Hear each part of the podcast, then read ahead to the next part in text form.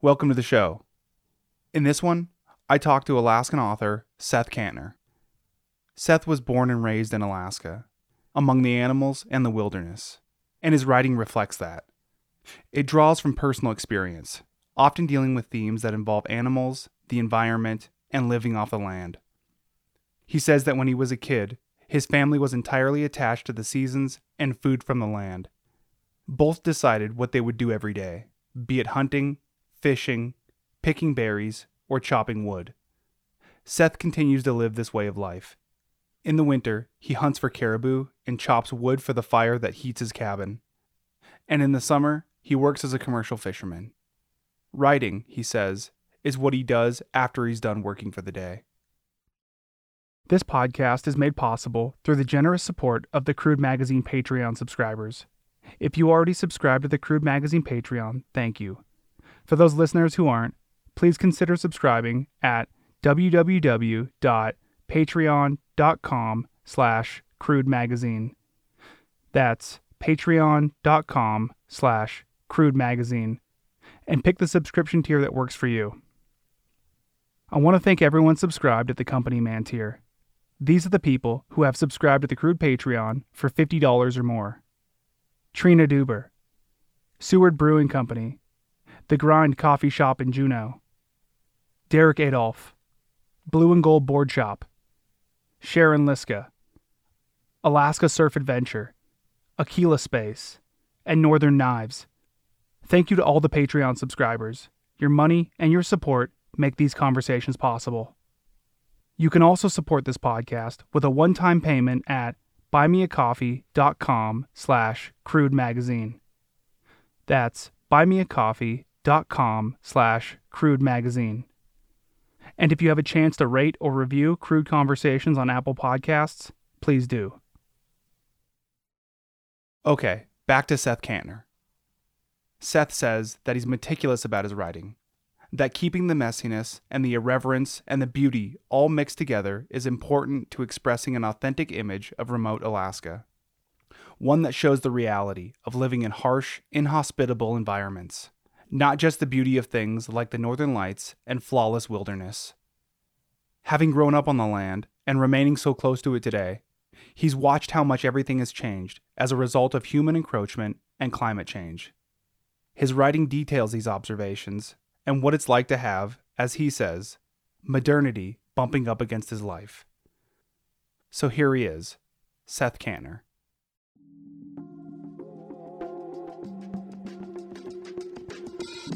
this red light right here, it means we're recording. Okay, fired up. Crude conversations. Listen more, then you talk. Go to work. Did you just finish with your book tour or are you still in the middle of it? Oh, what a crazy question. Um, I was upriver spending every day looking for caribou, and then I went, uh, I want to say, 1st of October to Portland and Seattle. And it's just kind of almost like the whole idea of being self employed. There's no parameters. And so that mm-hmm. trip to Portland sort of was my first um, uh, trip. But before that, I'd been. Um, putting stuff online and you know dealing with lots of um, um, mailing out copies to try to get a, uh, some media attention and and then I uh, sort of bumped into COVID and um, the fact that my books uh, were lost on a container ship for eight weeks. And um, so I came home from that first trip and then just sort of set up a whole nother three week book tour, which, yes, to answer your question, I got back from a couple weeks ago. And what do you mean you bumped into COVID? Oh, sorry. Um, certain. Uh, yeah, certain uh, bookstores were not interested in uh, live events, uh, not just bookstores but other venues, and um, and so there was you know some potential for Zoom still, but it's pretty different than in the past where you go to a reading at uh, Port Angeles or somewhere, and um, they had canceled pretty quick in there, and and uh, I guess Eugene canceled because there were no books, and it was just sort of dismay, and it was very reminiscent of how Caribou operate. Lots of confusion, running back to the across the thin ice to shore, and yeah. Um, so anyway, I got back from this book tour, but then to you know um, uh, go back to that subject, then it it doesn't really end because then I'm still sending out queries and trying to set up um, things for February and and um, and uh, trying to uh, get some media uh, east of Montana. mm-hmm. And it sounds like not only are you self-employed, but you're also doing all the marketing for your book.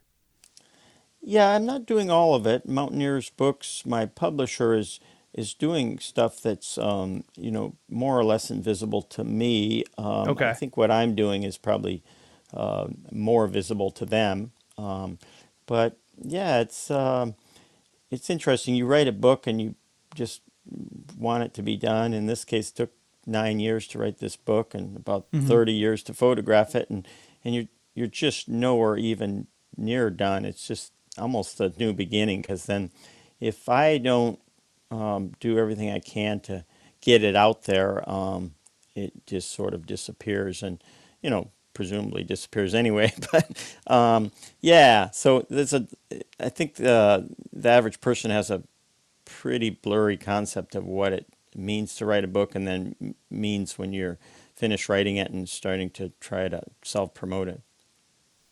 You know, something that I read a while back, and it was from Stephen King, I'm, I'm pretty sure, he said that you have your entire life to write your first book, but only about six months to a year to write your second book. But it sounds like with this book, and I know this isn't your second book, but it took you six years. Oh uh, yeah, well this took about nine years, but um, yeah, oh, I think years. yeah, same idea. I think that um, well, first of all, I'm I'm super slow, and second of all, I'm not remotely willing to give up uh, the rest of my life uh, hunting and harvesting and wander around the country and camping. And um, so Stephen King, I think, falls into uh, what you'd call, um, you know, the high list or um, where, yeah, it's very important that he keeps uh, almost like a boat staying up on plane. He has to keep his name out there and keep super popular so he can remain super popular. And and then I've had people tell me, oh, if I fall to mid list, and this is uh, people that are up at the top list, then mm-hmm. you just disappear and you can maybe never get back. And so the John Grishams and the Stephen Kings, I think, are are staying up there at the top, and, and that's important. In my case, I'm the you know bottom feeder and and more interested in you know fishing for salmon and uh, and hanging out with caribou. So um, we're very different. so I know that you went to Anchorage, Homer, Juneau for your book tour. Have you traveled or did you travel outside the state at all? Yeah, I spent a whole bunch of, uh, uh, or uh, 10 days or two weeks in, uh, 10 days, I guess, in Montana, um, going to five or six different locations. And um, mm-hmm. yeah, it was, it was great to we had a cold summer here in Kotzebue, so it was great to be in such warm weather in October, and and then uh, see old friends and see uh, old country. Um, yeah, certain locations were, you know, pretty poorly attended um, for various reasons. I guess uh, publicity, media, newspaper, radio is all sort of changing as far as this uh, book promotion stuff and who knows what's replacing it? I guess Instagram and Facebook and stuff, but that's all pretty blurry too. So it's been quite a uh, ironic flip flop for me to come from you know up at the old sod house, uh, hanging out with my binoculars looking for caribou to to down in Portland, wandering around the homeless shelters and wondering who reads anymore. Were you really down at the homeless shelters? I was trying to find the bus sta- or the train station, and there's a lot of uh, I shouldn't say homeless shelters. They're just uh, homeless people trying to make a shelter. okay, okay. yeah. You know something that I think about right now with marketing and how things have changed so much from what it used to be is that it's kind of exciting because so many of us are kind of back on a on a level playing field um, rather than having to you know go to those specific avenues like a marketing company and having them do all of your stuff. Now we have um, social media you know to the point where we can do it ourselves. Do you do you feel like that or is it does it just seem like more work? That's very interesting, Cody. Um, I think the word "we" that you used okay is all very nice for you, but I feel like um, I spent a lot of energy learning to. Uh, I'm dyslexic, and I spent a lot of energy learning to read and write 50 years ago. And now um, I'm bumping into this digital world that I can't understand, and I, I, I like the uh, idea of what you said, level playing field, and but I feel like I don't know how to use it, and and um, I post something on Facebook, and then people say, "Oh, you got to it, uh, you know, got to do it at a certain time so the algorithm catches you," or some, Yeah. which is all nonsense to me. Um, and you know, my only analogy might be if is if somebody came up here from Chicago and was wandering around on the ice, and I was like, "Yeah, just look at the ice; it's all kind of self-explanatory." Which is, uh, you know, there's just so many different kinds of ice, and some of it that you you look at, you sure you're going to fall through, you're not. And so anyway, long answer to that question. Um, I like the idea of, uh, you know, it, putting it back uh, so we're on level playing field, but then I, I don't feel very level myself. And um, I have a, another joke I've been making lately where, um, you know, I spent the first half a century of my life uh, wanting to be Inupiaq uh, uh, Eskimo, uh, you know, native, and uh, finally gave up. And then, and now I hear about this digital native, um, which apparently I can never be either, because I'm too old and um, and lost on the computer. So, um, I've been uh, gathering great humor from that. It kind of sounds like a little bit of uh you're chasing something and maybe there's a little bit of imposter syndrome like an element of that involved Interesting. Um, uh, Desiree from Homer, who interviewed me, just sent me an email about imposter syndrome, and I, I need to reread it. But um, definitely, uh, yeah, you're you're probably onto something. I, I've never felt like I'm a real writer, and um, and certainly don't um, um, don't know much about that world in a lot of different ways. I just uh, write down what I uh, what I care about and observe here, and um, and then how that meshes with the rest of the world is is um, I guess it's curious and at the same time sometimes pretty dis, uh, uh, disillusioning. I just um, I feel like the land and animals and protection and and uh, understanding and just the value of hunting and open country is uh, something I'm trying to talk about. And then when uh, people are more interested in you know an, an an app on their phone or something, then I'm like, um, wow, what am I doing here? i think it's really interesting that you know you just said that you don't feel like you're a writer um and i wonder if that has anything to do with being from alaska and you know you're up there in kotzebue and you're focusing on caribou and you're focusing on like living off the land. And those things to me are are very rooted in reality. Whereas you know sitting on your phone and being like you said digitally native um, those are very they're virtual they're they're not reality I think you're you're uh, right on it uh, there. I I've noticed this. Um, my publisher asked me to start posting on Instagram, which I'd never done before, and and, and Facebook, which I had a little. And um, each time I pick up my phone, I feel uh, completely cut off from my my natural feelings for life uh, and the outdoors and the cold and the wind and the and everything that feels like real, R E A L to me.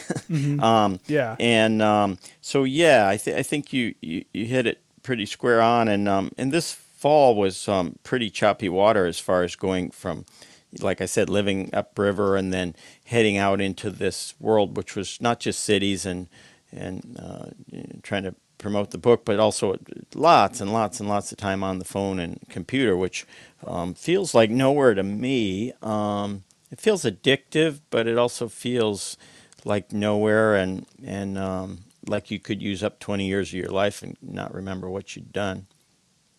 Yeah, yeah. Yeah, I uh I keep thinking like there there's a question I want to ask, but I can't like figure out what that question is, and I feel like it has has to do with, you know, why don't you feel like you're a writer?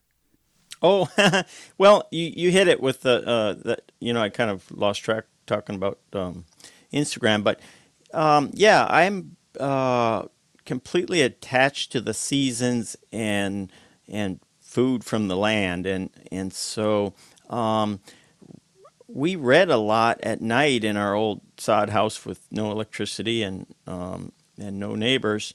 Um, so words from books coming into us felt normal, but then writing, uh, you know, right now I'm living in a shack that's just constantly freezing cold. So I focused on the stove and, and wood and wood and get wood. And, and to me, cold versus warm is uh, like something that's real.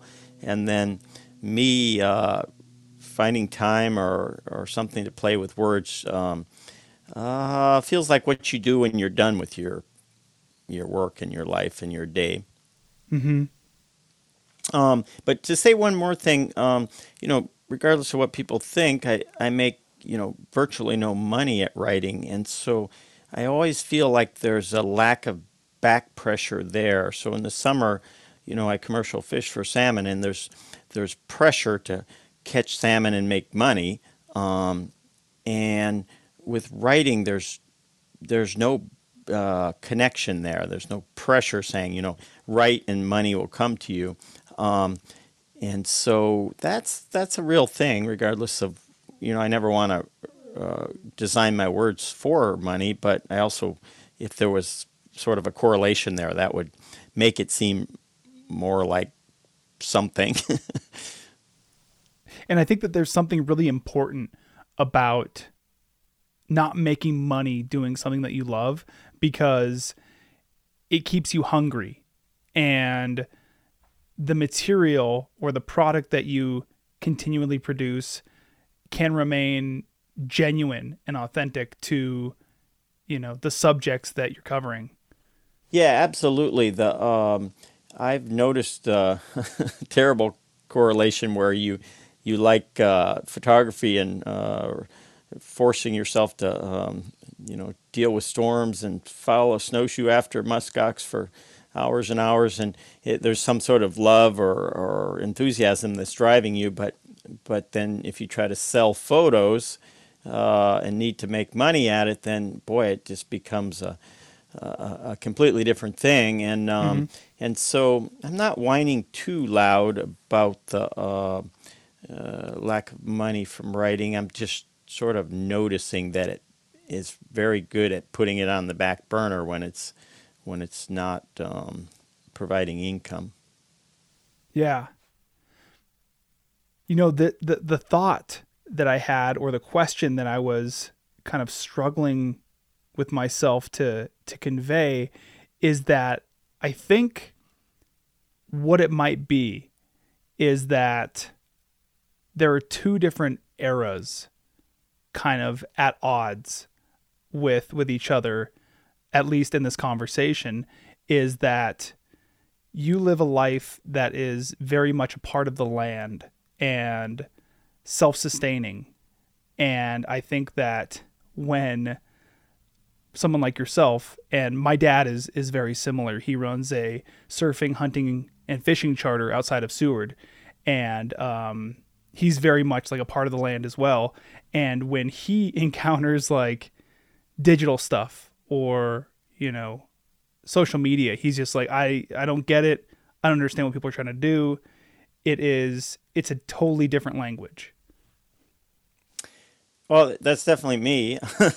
I would- I'd like to I'd like to meet your dad because I feel like um, I don't even know a person who's worse on computers and this stuff than me. Um, I also seem to have some magnetic ability to make computers turn tu- turn blue and stop working. And and you you did say you know the sound check took about a half an hour and you it was a long one and uh, I didn't make any comments, but I seem to have a um, ability to to follow up electronics, which um, is uh, entirely possible that it's not even a joke. But yeah, so I've had endless uh, people say, I've never seen a computer do this before. but um, yeah, I'd like to meet your dad because realistically, I think that is a. Um, uh, a true thing in our in our society now, and I also uh, think it's underobserved and underrated uh, that um, there is uh, a giant change taking place, and and it's important because um, we need to care about the land, and if we're busy looking at our little screens, we're we don't even know the land, um, and that's important. And how long have you lived in Kotzebue? Uh, well, I can't even really say I live here now. um, I was born in six, 1965 along the Kobuk, and, and that's still home to me. It's about 150 miles east of here, and and I spend spring and fall there now. Uh, I come down here and commercial fish in the summer, um, and then winter would be my time to do more writing, and I usually spend. Um, part of the winter here. I've been going over to Hawaii for six or eight weeks to where my parents live to to see them. And you know, I was going to mention that my dad's uh, 86, and he's uh, he spends all his time outside working the farm and with his machete and, and tools and stuff. But um, he seems to be better on computers than me. He's uh, hunched over there pressing buttons to uh, get a hold of uh, whoever, and um, Yeah. and listens listens to gurus from uh, India on his laptop, and so. Yeah, it makes me feel like I, I need to get with this uh, melding of um, you know love and relationship with the land and, and accept computers into my life. my grandpa back when I was in college around you know 2008 my grandpa knows PCs really well and I had a PC laptop at that point and I would reach out to him when something weird was going on with my my laptop and he would know exactly how to fix it so um so I'm right there with you with, with that sentiment but at the same time now I, I'm I'm on the computer constantly so so I'm a little different um, than I was back then. But at the same time, now I have a Mac. So I don't know if that has anything to do with it. Oh, interesting. So, yeah, I, I mean, I find it maddening that how uh, it sucks me in, and I'm so negative about it. I mean, I, oh, what am I? Am I going to go uh, across ice to get wood? Oh, I grab my phone to check the whether the wind's coming up, and and I put the the phone back down, and then pick it up a second later to tell my daughter I'm going to go get wood, and it just goes and goes and goes from there, and I Yeah. drive myself crazy. But I, I didn't completely answer your question. Um, so, um, as far as you said, how long have I lived in Kotzebue? My family started coming down here uh, when I was nine. I think it was 1974 to commercial fish. And my dad had fished before that, I want to say in 1959 or so here. But then there was an interval where they didn't commercial fish. And um, so we lived across at Sisualik in a tent for six weeks, uh, most summers, and, and commercial fish, and then would load our dogs and, and stuff back in our homemade boat and start back up the river for home, and then you know spend the rest of the year up there. And and it wasn't until um, uh, it wasn't until I was 30 and my wife at the time got a job here that I started uh, spending more time on the coast, actually spending you know winters here, and yeah, it's pretty pretty neat country. Um, really, I find it really interesting to mix uh, you know part of my life uh, up where there's uh, more trees and um, you know up the Kobuk River, and then part here on the coast where it's pretty uh, pretty harsh environment. It's, we're about to get a big storm here. It's some of these storms are pretty scary, and and then um, pretty neat the concentrations of seals and herring and uh, also caribou that can pour around the town here. It's it's uh, it's been great learning about the coast too. Can you describe what you mean by a scary storm? Oh well, that's pretty interesting because it's scary because we we have technology that we're trying to not have you know the the window blow out and mm-hmm. and and and fill your house with snow and or your truck or whatever. So technology protecting running water from um, from nature is uh, one of the things. So when I was a kid, we uh, we hauled water from the river in buckets, and, and that's what I still do when I live upriver. And and so if you wake up in the morning and your bucket's frozen, it's not that big of a deal. Um, and there's that. Then on the coast here, um, there's no trees, it's flat country or flat ice, and um, so if right now we've got a whole bunch of uh, powder snow because it's been super cold and no wind, which is very rare, and it's supposed to blow 60 tonight or tomorrow, and and so suddenly you can hardly see. You certainly can hardly see uh, the front of your truck if you're in your truck looking out the windshield.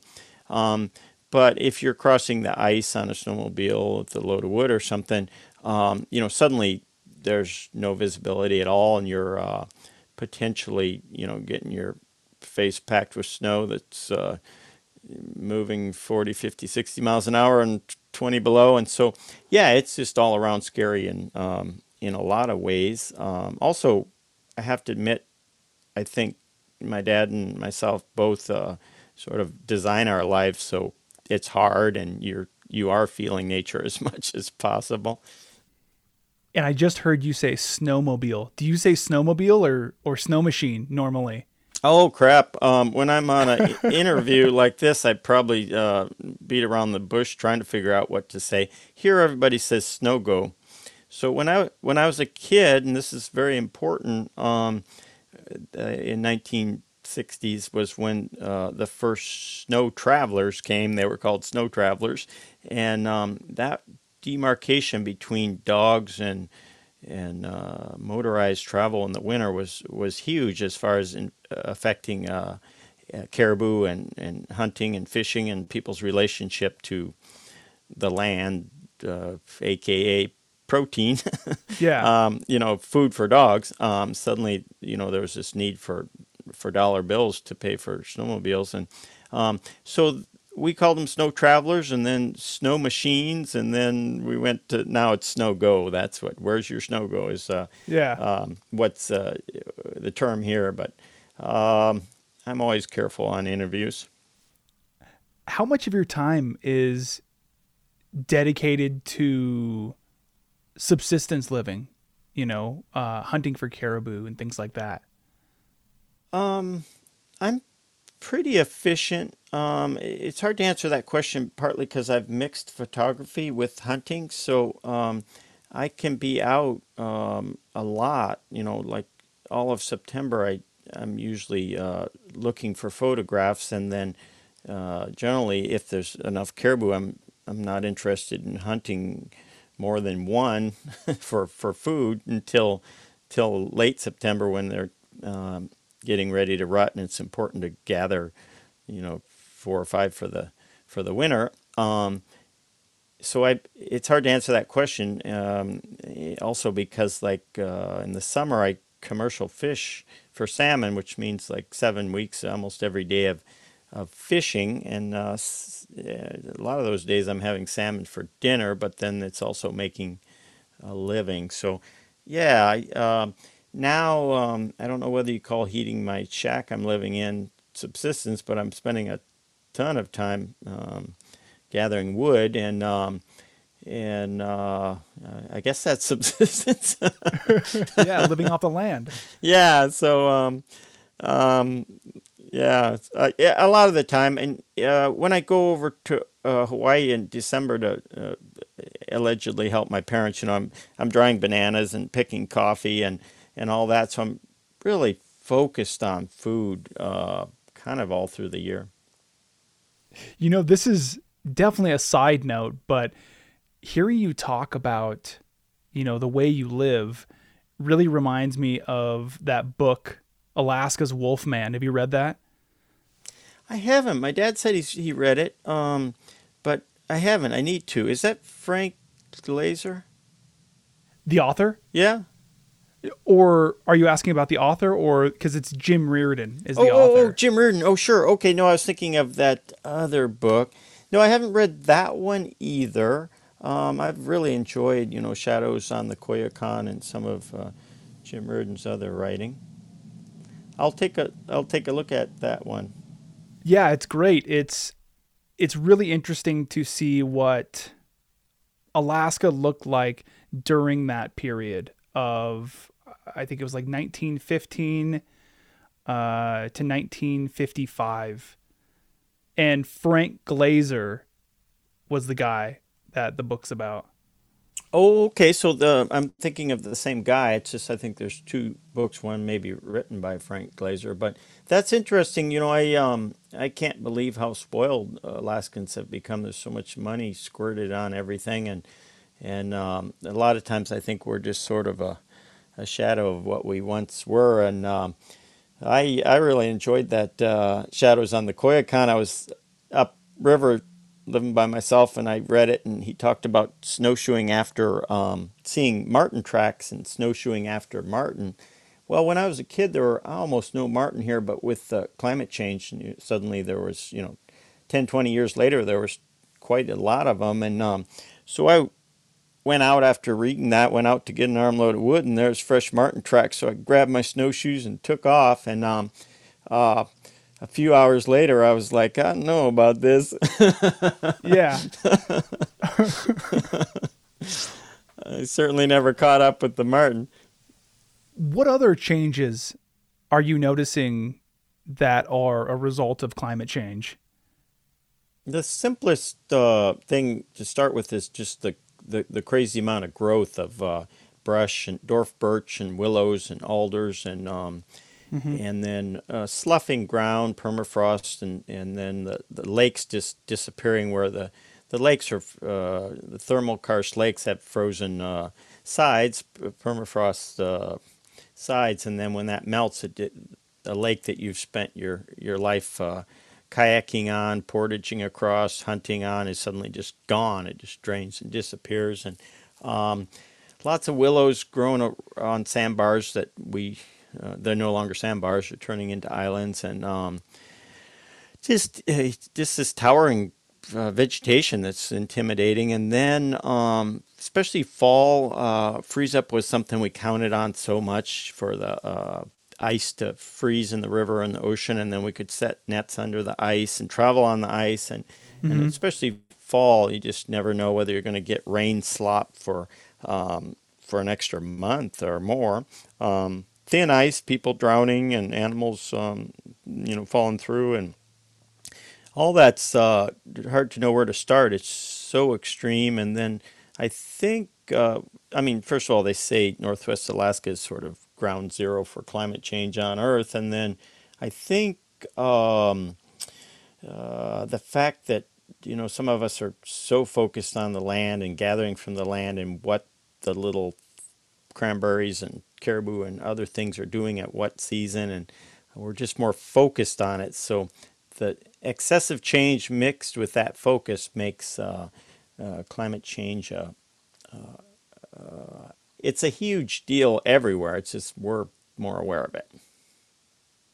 Do you feel like you're you're ahead in that conversation? I mean, you said that they say that Northwest Alaska is ground zero for climate change on Earth.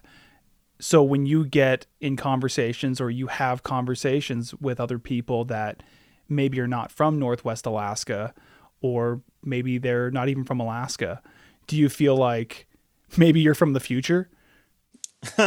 yeah, it's interesting you say that because um, you, I mean, you can uh, you can end up thinking um, you're uh, extra aware of things and then and then feel like oh wait am i just egotistical or something but i guess i'm having more and more times lately where i i feel like um, wow, I might have a, a, a different viewpoint than other people. One one is um, that I um, I grew up really isolated from people, so so nature was you know my friend and and my uh, my daily uh, uh, experience. I didn't go to work. Let me rephrase that.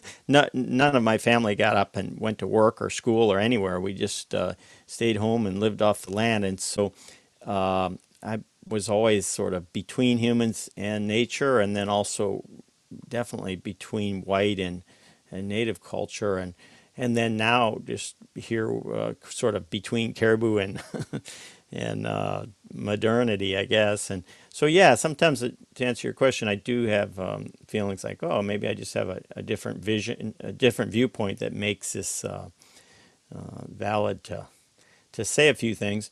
Um, but back to climate change, it's tough because I can um, talk about uh, rain and rainstorms in winter and how uh, terrifying that is here for the for the humans and the animals and the plants and stuff. But uh, you know, you you tell somebody that in in Seattle, and they're like, "Yeah, we get rainstorms in winter too." And, um, yeah. And so you have to sort of explain. Well, it's just uh, it's, it's like having a snow a blizzard in uh, the Sahara, Sahara Desert. You know, you just don't have snowstorms there normally. It's a it's a big deal, and, yeah. and so it's a it's a slow process. When my novel Ordinary Wolves came out in 2004, I think it was, um, I started you know being sent to the states and talking about such and and it all felt uphill. This like um, people would ask me, "Hey, have you ever seen uh, signs of climate change?" And I'd just be like, "Where do you start?" I mean, that's yeah, that's about all we see. That's about all we see. Um, so yeah, I I think you know it all boils down to answers, and um, that I I have less of. Um, I I can't even believe that people are are discussing climate change anymore. It's just it's way past time to stop discussing whether it's real. Yeah. You know, I wonder if you mentioned you know that growing up you were between white and native culture. Could you talk about that a little bit? Yeah, so my parents were uh, from what we called the states. My dad uh, was from Toledo and and came up when he was 17 to go to college in, at College, Alaska, near Fairbanks. Um, and my mom came later uh, because the university was uh, offering uh, lowered uh, tuition, lowered uh, rates for uh, college for women because they didn't have any. And, and they met there and, and ended up coming north, um, building a small sod igloo, and I was born there. And and so they were part of this sort of back to the land movement that I feel was um, uh, focusing almost backwards, if I'm allowed to say that. um, but anyway, very interested in, in old ways of doing things, uh, the native ways of living, and, and looking at the land. And um, but at the same time, we weren't in a village. We were just uh, you know like 25 miles down downriver um, from the village of Ambler. So, mm-hmm. so I was raised with this um, lots of emphasis on um, uh, the land, but also the the old native ways of doing things. Um, but very much white, um, and so somewhere along the line, I could go out to the states, as we call it, in the lower 48, and um, and probably appear to somewhat be normal. Um, in the sense like you're walking down the street and somebody thinks you know what a Dorito is or you know the difference between uh, football and baseball, which I didn't. Um, but was that a normal thing? That was a normal question. Oh well, you're getting into some crazy stuff. My mom got sick when I was 14, and we went to Florida for seven months, and that was my public school experience. That was 1980. Okay. And no, I didn't know the difference between these different sports or which one had a stick and which one didn't, and um, I didn't know who the Beatles were, which was, and I didn't know what gay meant. Uh, there's a lot of things that um, were um, beyond challenging as far as dealing with uh, nasty children. Um, in public school. So yeah, um, that's just maybe a analogy of of um, um, my upbringing and how it fit in with the. I don't. I don't know why I use the word normal, but the the so-called normal world. Yeah. Yeah, but then um, you know, in the village is uh, there's no way I could ever pass as anything but visually white, you know, and so what you are on the surface is often how you're you're treated in the world. You know, I read on your website that you were schooled at home and on the land. What does that mean? Um, well, uh, the university, uh, sorry, the uh, the state of Alaska would send two boxes in the fall, which was uh, pencils and erasers and stuff, and then the other box was books. And my mom would uh, uh, clean off the caribou grease off the table at night after dinner and get out the books. And so she taught us uh, pretty much from uh, first grade to 12th grade there at night um, in the in the sod house with a little kerosene lamp. And so that was the home part. Um, i said at night because during the day we were out um, trapping and hunting and hauling wood and drying fish and whatever. And um, so that was the mix of those two things. And it, without uh, my mom to uh, encourage um, uh, learning grammar and speaking in full sentences and and all that um, who knows uh, what I would have studied. I think my dad probably would have been pr- more interested in teaching us how to sharpen chisels and um, make furniture or kayaks or whatever all he made out of wood. But um, it was my mom that was uh, did the uh, the, all American schooling. Yeah. um, and I make a certain amount of fun of that. You know, I struggled horribly with um, algebra. I'm uh, I was amazingly good at math when it was only numbers, and then when it mixed letters and numbers, I guess my dyslexia reared its head. or anyway, dyslexia made uh, algebra challenging, and and that's sort of my example of something that I'm not sure why I ever uh, was taught or studied that, but but somewhere in there probably uh, other stuff like history and and geography and and just plain old writing turned out to be important. Mm-hmm. And how much did dyslexia figure into your everyday life, your schooling, things like that? Oh, that's funny. You know, back then I think they just called it uh, being stupid. Um, and Really? so, yeah, there was. I never heard about dyslexia until I want to say Tom Cruise had it 30 years later. I don't know what what time period, but there was no talk about dyslexia when I was a kid. It was just my brother was incredibly smart and I wasn't. Were you called stupid? Well, that's a complex question. Certainly, um, I was, you know, that soaks into your cells. You're just aware of that you just have an impossible time with uh, phonics and grammar and um and and the other day I signed a book and I wrote NOV for November and then I realized the N was upside down. Um, and um, somebody just got a book with the November spelled upside down N. um, and uh, the same thing Collector's like, edition. Oh crap! Um, jeez, I have such a. I've got this story about trying to sign a book to a woman named Sue, and I could not remember how to spell Sue. Um, and um, I decided it couldn't be S U E because that's what lawyers do. Um, and um, yeah, and then uh, I often anyway that's off off the topic. But yeah, when I was a kid, I um, had a terrible time with all that stuff and um, was slow to read and and then I couldn't read silently, and then my family could, and so that was a hurdle to get so you could keep that in your head and not be cluttering up the tiny little igloo. Was there a point in your life when you felt like you know d- your dyslexia wasn't so different that you that you started to feel I guess quote normal unquote.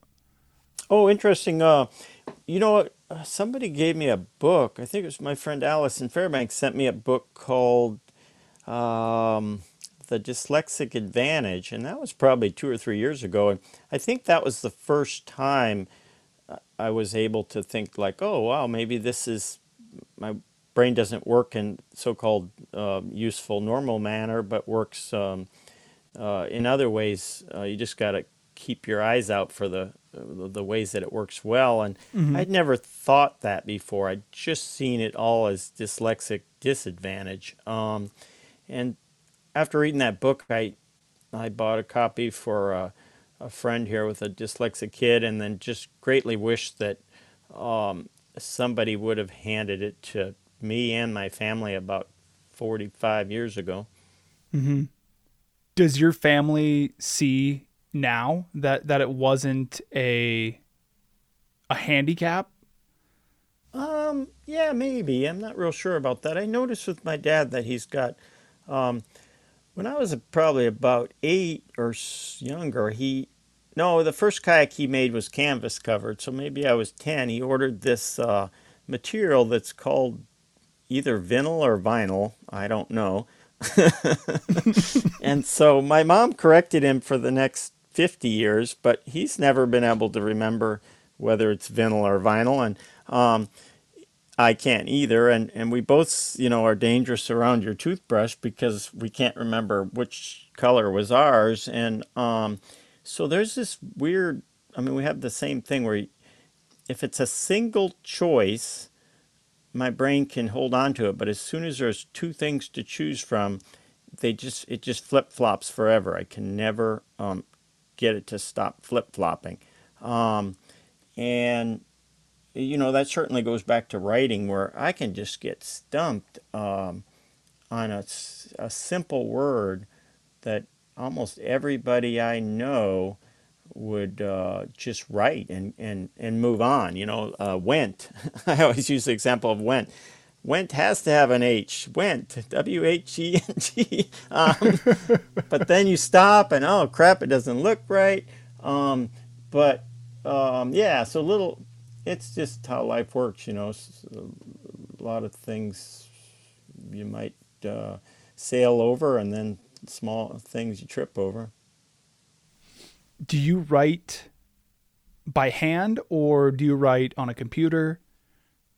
Well, not to be too whiny, but back to complaining about my abilities. Um, I have a hard time with both. I never learned to type, and, and my handwriting is uh, so impossible that uh, that's the. If I didn't have getting the stories down, that this wall between me and the paper, I would have, you know, 50 books. Um, I, I just have a terrible time getting the stories out of my head and, and to the paper. As soon as my hand picks up the pencil, it's there's a problem. Um, and so I do. To answer your question, I do both. Um, I think it's really important to make sure you use your hand sometimes because different stuff comes out.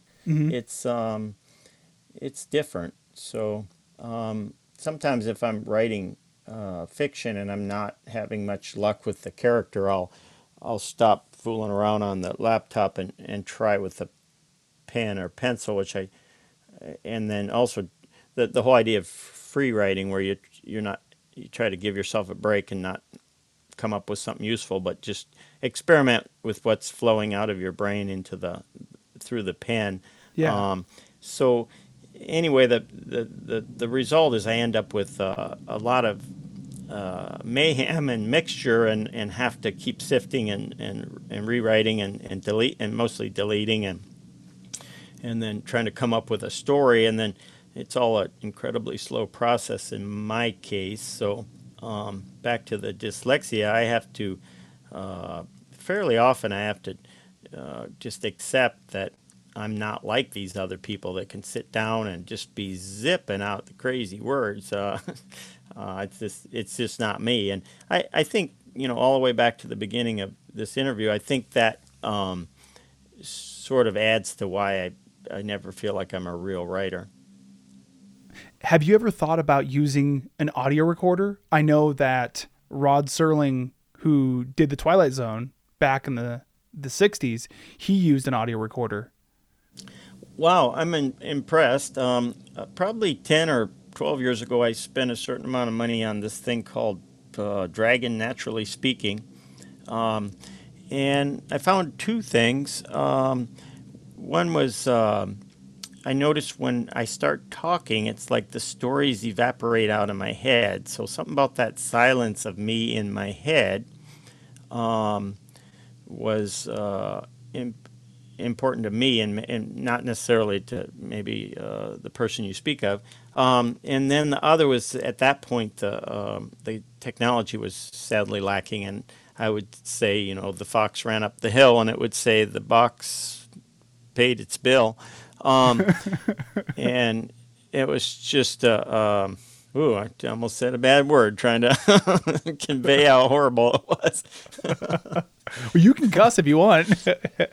Oh, I didn't know that. Well, this would have been a different interview.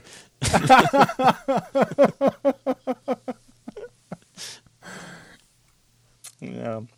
So, um, Cody, I want to interrupt for a second. There was a uh, freight plane landing uh, in the last few seconds, and I don't know whether you heard that on the uh, recording or not. yeah, that's okay. I, I actually um I like hearing that that stuff in podcasts. You know, it really gives a sense of the place.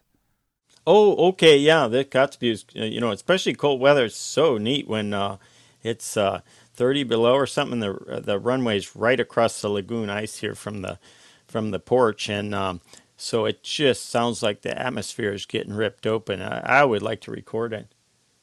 You know, at, at any point in your childhood, um, and, and sorry, I didn't mean to switch subjects, but this is just it's something that's that's kind of been on the tip of my tongue.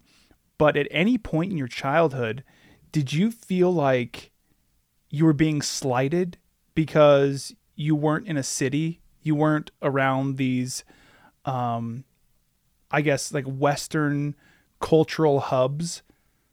Um, the the main thing that I remember is um, um, uh, Inupiaq travelers that came by would all stop. Anybody that passed would stop, which is not the way it is now, and they would stop in and potentially stay the night. In super small house, you know, like somebody staying the night in your bathroom with you. Um, and um, we were just so excited if they had kids, which they almost never did. Um, you know, people had kids at home, but they weren't tra- out, you know, in the country. And then so anytime kids came, it was just you know such a huge deal. Other kids, wow. And so that was always uh, to an absence. Um, I was best friends with um, my friend Alvin in the uh, village of Ambler, and, and so when his family came with their uh, two and then three kids, um, it was incredibly exciting. And um, and then um, later, the the main feeling missing out started maybe more like 12 14 15 probably 15, 14 15 years old where um, uh, then you're just socially aware that you're just missing out on everything and you know that includes um, potentially parties and girls and cars and basically mu- music what everybody else everybody else is doing and you're not you're cutting fish to drive for the dogs Yeah. yeah did you realize at a certain age that that stuff is actually cooler? Oh, I don't know. Yeah, I, maybe. Yeah, that only took about thirty years. Thank you. Um, yeah, I that that that uh, seven months in Florida, I was uh, you know so excited to uh, you know enter that world and have friends and and all that. And you know people were so mean to me, and I had zero point zero friends, and um, and it was just you know survival, and so it's just so disappointing to you know hope for that and then not be able to get it at all just sort of see it in other, people around you and then um and then when i went to college i guess it was a tiny bit better but to a certain extent i was always sort of different and not fitting in and and all that stuff so all that was uh, out there, wished for, but at the same time, incredibly disappointing to never be able to get across that ch- chasm. You know, you've mentioned a few times now how mean kids were to you. I mean, I guess I want to ask like why they were so mean, but kids can just be mean. I mean, looking back on it, are you able to make sense of any of it? Maybe that's the question. Um, well, I have a young adult novel sitting at Random House, sort of caught in purgatory, about a you know an almost school shooting that was uh, based on my experience there in Florida. And I, I wish they would have published it because it uh, it uh, you know I, I had it uh, to them before the the school shooting in Florida took place, and um, yeah, I I have spent tons of time. Uh, exploring in my own mind and on paper the bullying and and and how that fits in with uh, our society and our uh, you know racism and caste system and class system and and all that. So I, I spend a huge amount of time uh, exploring that in my mind, and, and people don't know that. They think I'm only writing about caribou uh, or or ice or whatever uh, or climate change. Um, but um, yeah, now I lost track of your question. But um, yeah, I um, I'm uh, you know just over five feet tall, and so I'm always an absolute target for um, for male members of society to pick on, um, and and you know uh, female too. But the the you know the boys and then men in my life have uh, have always been. Uh, easy to pick me out for for a target. And then um, the other part of my life was in the villages. I was, you know, often the only white boy, and so then once again, a pretty obvious target. And why did you decide to write that that book, the children's book about the almost school shooting as a children's book rather than say a novel? Um, well, in this uh, field that I don't know much about writing, um, I guess it would fall kind of in between as a as a young adult novel and and children's book falls into two more categories of uh, chapter book or, or more illustrated book. But as a young adult novel, it's sort of um, uh, halfway or two, probably two thirds the way up towards, uh, you know, uh, or three quarters of the way up towards novel. Um, so it's kind of a, uh, just a novel, and hopefully it falls also into the crossover, whatever that means. But crossover would refer to like you're hoping a lot of adults would read this also. Um, but I don't always know these things until too late or care about them. I just wanted to write for kids in you know the high school range who were uh, suffering and thought they were um, totally alone in the world and nobody understood or had ever experienced what they had experienced and then also to say like while this is uh, real and and and terrible and no fun but there's also um, a lot of years ahead where you can um, if you survive you can have a different life I wonder if you if you draw from your own personal experience. I, I have nothing else to work with. Yep, that's the only thing I draw from. um, and then I tend to tell people that I have a, uh, you know, back to the not feeling like a real writer. The the thing I do have that that I I run all my writing through is first of all I don't want to waste anybody's time ever, and I feel very uh, guilty about um, wasting somebody else's time. I, I hardly ever visit because what if they wanted to you know do something else besides visit me. And so going back to wasting time i with my writing i i just don't want to waste anybody's time. And then um, i don't want anything that's not true because there's so much non-truth that there's plenty of that. And so i run that through the the truth filter. And then to check if something's true i have to really ask myself a lot of questions because as a human you can think something's true and still be pretty off mark. And so those are a couple of my filters in this endless rewriting process. And um, I guess the other thing is that I tend to care about what I'm writing about, so I spend uh, uh, endless amounts of more time messing with trying to make things as uh, clear and um, absolutely perfect for describing what I want to describe. Um, it all leads back to being incredibly slow, but at the same time, maybe the only thing I have uh, going besides, uh, you know, writing what I know and my own experiences. What you just said that you don't like to waste anybody's time with with your writing reminded me of Strunk and White's book Elements of Style, where they say to omit unneeded words. I feel like that's always my go-to when I'm writing.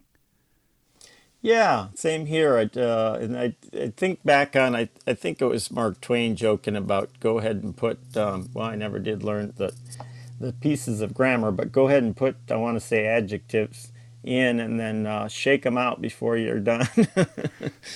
and so I picture this sort of like uh, him picking up the page and shaking it until all the verys and reallys and and uh, whatever's uh, shake out. And um, and um, I uh, I went to college. I always said I was never never going to go to college, and then went to UAF because I wanted a girlfriend and and did I totally didn't want a degree or any of that. And I had to take classes, and to stay in college, you got to take classes, and um, and so I took whatever looked easy, and one of the things was creative writing, which I'd never heard of, and then I started writing stories, and and that's how that started. It was an accidental. Um, I had never written stories before I was 18. Um, and um, I dropped out to go back to trapping, but trapping was poor. And so I went back to school in Missoula uh, to study writing. And um, when I got there, the head of the creative writing department was almost instantly mean to me. I just walked in to use a copy machine and and so I walked back out and said, you know, I'm not taking that, and uh, mm-hmm. and and walked across the campus and took journalism. Um, and so, like uh, E.B. White and the the whole concept of uh, of writing clearly, journalist uh, the journalism program there was um, um, very strict about um, being clear and being concise and uh, being and being honest, which was really appealing to me. And um, and uh, so I, I, just got incredibly lucky as far as writing goes. I got incredibly lucky accidentally taking a class in uh, Fairbanks and and being accepted by the by the teacher, and then and then taking journalism. Mm-hmm. Not just taking journalism, but the the teachers that I bumped into there were amazing and and then, of course, you know, a terrible long process since then of fighting with words. But it is a a process that's bearing fruit. Well, um, yeah, that's interesting too. Everything to me is interesting because of my different viewpoint. But I run into people that talk about success and what success means, and boy, their definition is seldom um, the same as mine. and uh, you know, success for me has usually been getting a fat caribou, and if it's skinny, you, you didn't get any success. yeah, it doesn't matter how big the uh, antlers are, and and so um, with writing, um, yeah, I have to remind myself, uh, you know, it doesn't pay the bills, but um, people write me letters, and they they uh, you know, I get people sending me stuff and, and writing me letters and, and saying what my words have uh, meant to them, and, and, and that feels like success. Off the top of your head, maybe without giving out any names, what or are there any letters that stick out to you? Um, one, um, I don't think it's a bad uh, thing to say, but um, uh, a woman from Minnesota wrote to me, and and, and she's uh, uh part uh, uh, Native American, and um, and she wrote me this letter and said this was in 2004 or five when Ordinary Wolves came out, and she's um, really admired my writing in my book and said, You make a lot of natives look like white bread. and um, it turns out, you know, her. Uh, one of her family members is a is a well known writer too, and um, and um, anyway, I I laughed at that, and I found it to be uh, uh, a strange compliment after uh, years of getting called other names. What does that mean? um, I think what she was saying was, you know, this this world that you know and describe is is uh, basically very close to the land and and incredible amounts of uh, I don't know native ways and viewpoints and understanding. And and um, and I think she was maybe referring to a certain amount of uh, I'm extrapol or uh, I'm, I'm guessing here, but uh, uh, um, referring to a, certain amount of people that uh, talk a lot about being one thing and are sort of you know part part of the pop part, part of the popular culture and not really connected to the land or connected to this uh, native group or whatever. Um, I'm kind of beating around the bush there because it's so easy to say the wrong things nowadays and uh, um, and and not um, and not intend to, but just uh, Yeah. say the wrong things. But yeah, I think uh, I'll I'll just stop beating around the bush. I, I think I think what she was saying was that you know I might be a white guy, but I'm uh, in a lot of ways more native than a lot of natives, and um, and and I hear that here too. I, I usually shy away from from saying it or acknowledging that because it's it's a touchy subject. But um, I don't know. We're all mixing together now. I think if we can learn from each other, it's always a good thing. Yeah. You know, and and I read that you were or are an igloo builder. What what does that mean? Oh, who knows? Um, um, you know the the the old uh, igloo is such a charged word. You know when when we used to go to the states, people always thought of it as a snow igloo, and and basically if you go far enough north, there's not really very many building materials, and so people did make their homes out of snow. And then if you're up here on the northern coast, maybe there's uh, there's whale bones and drift logs to make a structure and then heap moss and dirt on it for surviving the winter. And and then if you move down here where I was born and raised um, people had access to uh, spruce and birch poles and logs and and it's still the same thing igloo being um, uh, this structure that's sort of posts and poles all lean together. And then put dirt and moss over it and crawl in. Um, we had a tunnel. We had a tunnel back then, and and so um, here on the coast, uh, I think it was the Park Service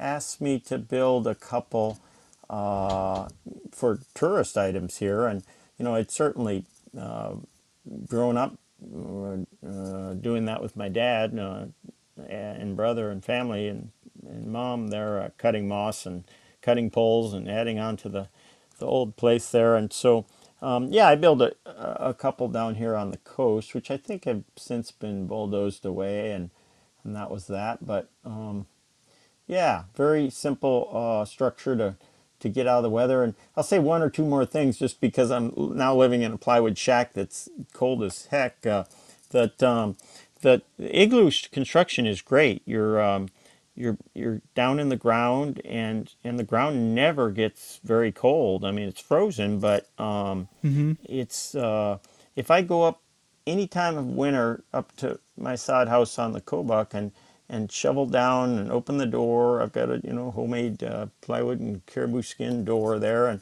open it and and go in. It's about 23 above in there. Um, and if I had a plywood house built right beside it, um, it would be whatever temperature it was outside, you know, 38 below in the house. Um, And so, and then the opposite in the summer, if I go up there and uh, and go in in June and it's 90 degrees in middle of June and you're cooking outside, inside it's going to be about 48 above. Um, and so the, the land is uh, is uh, softening the harshness of the outside temperature, and then and then winter we just because your your structure is built in the ground and covered with moss, it's uh, it just gets covered with snow too, and so that uh, is like styrofoam, and um, so it's a great way to live unless you don't like tons of mice and mold. Uh, Yeah. you know, I I realized that I skipped a question earlier about your book tour that I wanted to ask you about. Um, on one of your stops, you had the opportunity to spend some time with musician Martha Scanlan. What was that like? Oh, that's interesting. So um, I don't, uh, I didn't know Martha, and I um, um, had a friend send me some tapes that I've listened to the same two tapes over and over and over up at my sod house there with a you know 12 volt battery hooked up to a solar panel and um, and um, I just love her her words and and and uh, music and voice, especially her voice. Um, and so probably 30 people showed up in Missoula at this uh, at this um, reading of mine, and afterwards this uh, lady came up and said her name was Martha, and I said, "Yeah, my name's Seth," and we both had masks on, and um, and I, I can't recognize faces. I have face recognition blindness, and can't even recognize uh, people I've known my whole life, and uh, and I, I certainly had no idea what she looked like. But anyway, so she said her last name, and I was just beside myself with. Uh, uh, honor, I don't know if honor is the right word, but just just so amazed that that Martha Scanlan came to my stinky little reading. um, but anyway, so yeah, the next evening I went out and uh, uh, we hung out, out uh, around a campfire at, at, her place there and um, mm-hmm. and uh, talked and um, yeah, it was really interesting.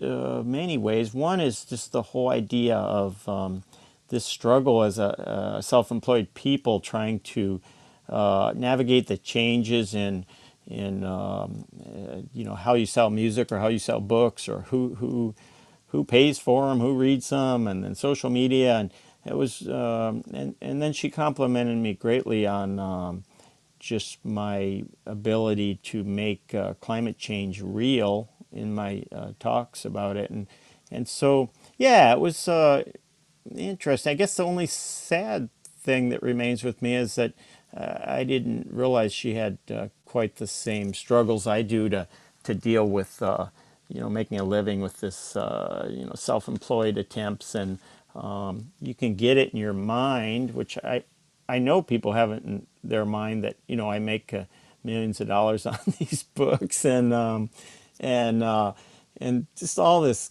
hypothetical glamour that's all not real. You know, last week that um, Filson uh, Menswear came out with some pictures of me modeling their clothing. Well, I was uh, guiding them out in the snow and storms here last March, and and they took pictures, but you know they're certainly not paying me a penny for that, and so you can end up with one more uh, you know image of uh, hypothetical glamour that's uh, pretty unglamorous from this end. um, and so to me, that was just microscopically sad in a way that I, I guess I, with Martha's abilities and her voice, I just hadn't thought that she was sort of uh, thrashing around in the same willows I am. Hmm. You know, it's an interesting concept, success, because it's one of those things that you know, be careful what you wish for because you might get it. And what does it look like when you do get it or if you get it? And, you know, just thinking about it hypothetically, if you got it in, say, the same way that Stephen King has it, and maybe you can't hunt caribou anymore because you're stuck doing book tours for the rest of your life it's that's so interesting that um, uh, I always go back to my dad being very suspicious of uh, things that cost money. Well, he was suspicious because he didn't want to uh, have a job, and he was always uh, uh, he's never had a steady job in my life, and is just religiously and morally opposed to the concept. And I, I joke about that in the book uh, where you know he warned us about thin ice and the dangers of, of water in the winter and freezing and moose and bears. But you know, right up there on that list was uh, was st- the dangers of having a job, um, and that goes back to um, you know uh, uh, you spend money, you got to go out there and make it, and um, um, but the but success, I I'm always glad that I'm carefully suspicious of of so-called success because I think it can just lead you straight away from uh, happiness or what you like to do or, or what's imp- what's actually important. And um, and so yeah back to the you know struggling with being self-employed and and making a living at it is um, um, yeah I'm uh, I'm very aware of that that um, whatever John Grisham gets for his uh, you know a million copies of this or that uh, I'm not at all sure I have any interest in most of it. Um, and this summer, uh, in this last year or so, uh, well, all these years, I guess, but living in, in little shacks and and cold and, and you know arduous situations, um, I, I, just feel like wow, there's just so much to learn here. And and one of the things I've thought about um, this last summer and, and fall and winter is um, I kind of stopped washing out Ziploc bags um, here. I don't I don't have running water, and I I, I didn't have a way of uh, uh, doing anything very easily, and and mm-hmm. I, I stopped. Uh, my beer cans are going in the trash, and um, little things that you know society is saying, hey, we want us all to uh, recycle or or save resources, and and it's it's just hard when your life is hard, and so Mm-hmm. If you're living in a in a you know ten thousand square foot mansion, um, heating half of the you know block with your giant structure, and you're you have plenty of time to recycle your beer cans. Yeah. well, good for you.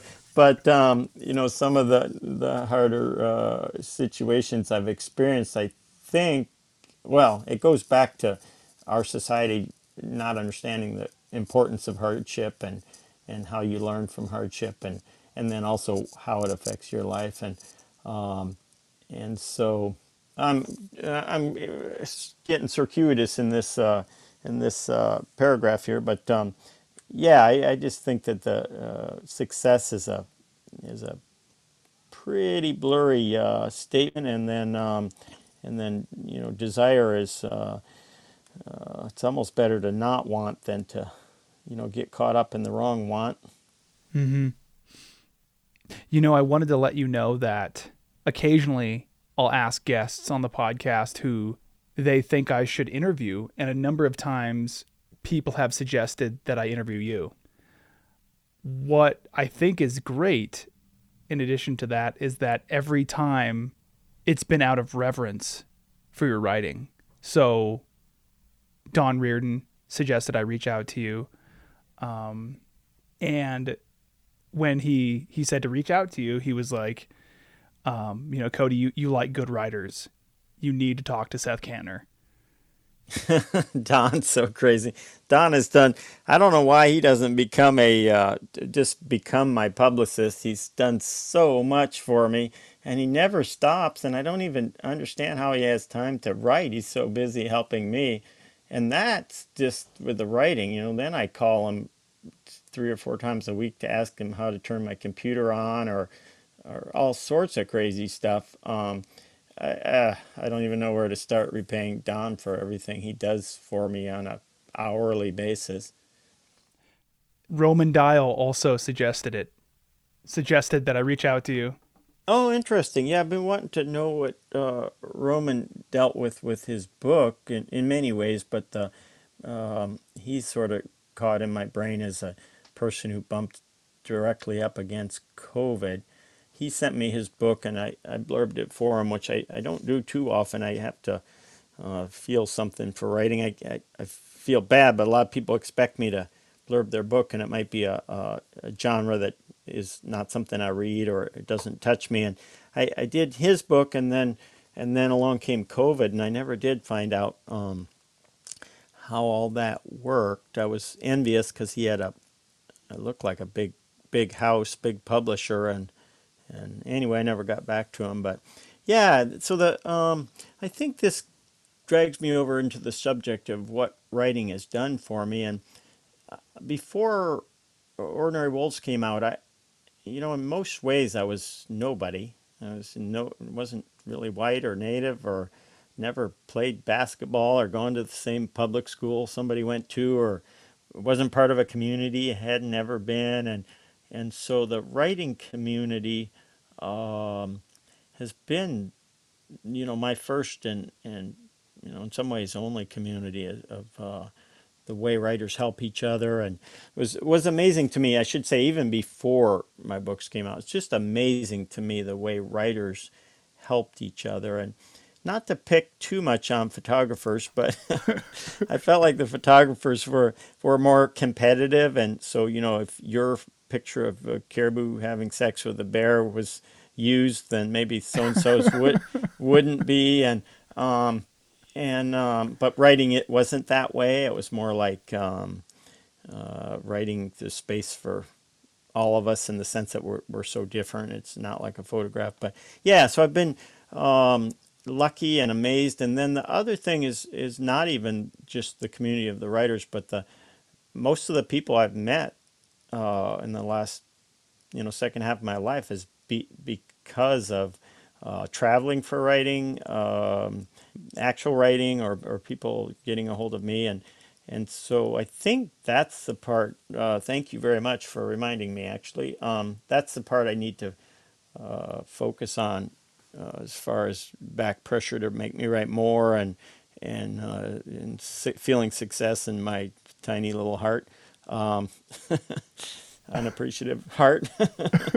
um, yeah, it's easy to I I find it easy to get sort of uh, negative about writing and ah why am I wasting my time and um, and I think this fall was probably the uh, one of the pinnacles of that when I left um, uh, my place upriver, um, like a four days before the flood of caribou finally came. So I'd spent all that time with zero caribou searching the the land for for animals, and then left to go to the states to go talk about caribou, and then missed them, and then got to the states where my books were lost on a barge um, because of basically what I'm writing about is you know this complicated world mm-hmm. that or avoiding the complicated world um, so it just felt like i was caught in these um, choppy waters of uh, confusion and you know modernity bumping up against my life and me trying to write about the, the old life and then mm-hmm. being off on book tour for it. it's just a big mess and um, and i was like why the heck am i doing this i should um, i should stop in my experience, a true Alaskan writer is someone whose writing genuinely represents Alaska. It's in how they describe the land and the ocean and in the words they choose. When you sit down to write, is that something you actively consider or is it something that just comes naturally to you? Oh no, I uh, actively consider it. Um, okay. I, um, I, I, I, very stress, put lots of stress on myself for it. Um, I need to describe the, the pastel orange dawn and the dark darkness and the wind and um, yeah, I, I put a lot of stress on myself and and uh, goes back to being a kid where um, uh, people now are always asking me, you know, which Alaskan writer influenced you and all this, and I'm like, oh my gosh, we just the last thing me and my brother wanted to read about was Alaska. um, please don't make us read it. And then uh, the tundra, whatever, just we had plenty of nature and plenty of tundra. We did not want to read about that crap. Um, and then uh, the other side of that was just that it never felt real. That uh, people writing about Alaska, it seemed like a lot of exaggerations and um, and uh, noble this and glamorous that, and mm-hmm. and um, I would say that was a, a huge percentage of uh, why I wrote um, at all was to want, uh, wanting it to wanting somebody to write it the way it was, um, with the the messiness and the and the irreverence and the and the beauty all mixed together, and um, and I didn't like the leaving that out. Um, the other thing, uh, definitely back to uh, some of our previous uh, uh, conversations here um, in the last half an hour is um, I was cut off from people and and uh, as far as connecting with people. So my attempt to connect with people was, you know, me writing Ordinary Wolves. Uh, I didn't have any other way to say, you know, this is how I feel, this is how I see the world, other than to write that book. Um, and it's almost like by writing that book, I succeeded in uh, connecting with people, and then it makes it less. I was only going to write one book. My publisher or somebody, my one of those, maybe my agent said, "Okay, so you've broken trail for being a writer. Now you need to quickly write another book." And I was like, "I was only going to write one. I never wanted to write more than one, and it was uh, very disappointing to hear that anybody wanted me to write another one." Um, um, so um, yeah, it's very important to me to um, describe uh, this country and land and animals and and people uh, as closely as I can to accurate and, and clear. And I like that. I don't have a word for it, but I like when your description is just so true that you can feel it and be there and and you it's almost like you're not reading you're just there Yeah, I feel like good writers are masters of observation. They're able to retell what they observe in a way that helps readers better understand themselves and the world they live in. If you were to insert yourself into that concept that your writing is helping people understand something, what do you think that something is? Hmm, interesting um i i really uh hope i can go back to this young adult novel because um something in there i'm trying to say and i don't quite know what it has to do with self-respect. And that's been very blurry for me and um uh, self-respect you know i say that and i think uh, e- egotism or or you're selfish or you're not supposed to think of yourself and um, all these questions and, and unsureness about that. And so i guess um, there's probably a correlation there in everything i'm trying to do which is uh, you know your sense of place your relationship to what's around you and then this crazy uh, uncertainty of your relationship with yourself. And and um, you know more and more that's my complaint about the iphone is i i don't even notice myself. I'm too busy playing with my phone. Um, but um, i think all that is um, i spend uh, lots of time alone lots of time upriver at the uh, uh, you know what we've come to call Kapakavak, which means um, you know place where you spear salmon, but it's it's you know it's a sandbar three or four hundred yards from where we we build our sod igloo, and but um, I spend lots of time up there where there's there is just no uh, there are no people around, not like being in my shack here alone, but you're just totally alone, and um, and so I have tons of time to for my mind to think about these things, and and um, you know I want to write about uh, suicide and alcoholism and and and caribou and and um, bullying and all these things, but I I think they kind of go back to that that same subject of you know where we fit in with uh, our surroundings. You know, Seth, that does it for my questions. I wanted to let you know that I really appreciate your time. Um, this has been great. Roman Dial and Don Rearden were 100% correct in knowing that I would love to talk to you, that I would love to talk to you. Um, do you have anything else you'd like to add? No, no, this is very interesting. Uh, your ability to make me talk about this stuff.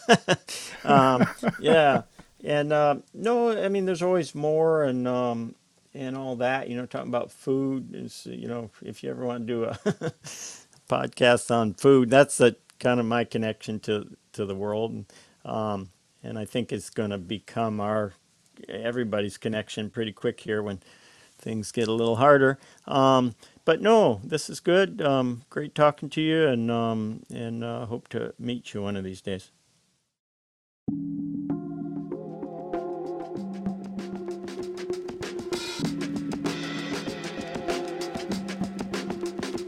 You can support this podcast at patreon.com slash crude magazine. You can also support this podcast with a one-time payment at buymeacoffee.com slash crude magazine. Crude Conversations is written, hosted, and produced by me, Cody Liska, for Crude Magazine. Music was produced by Alcoda Beats.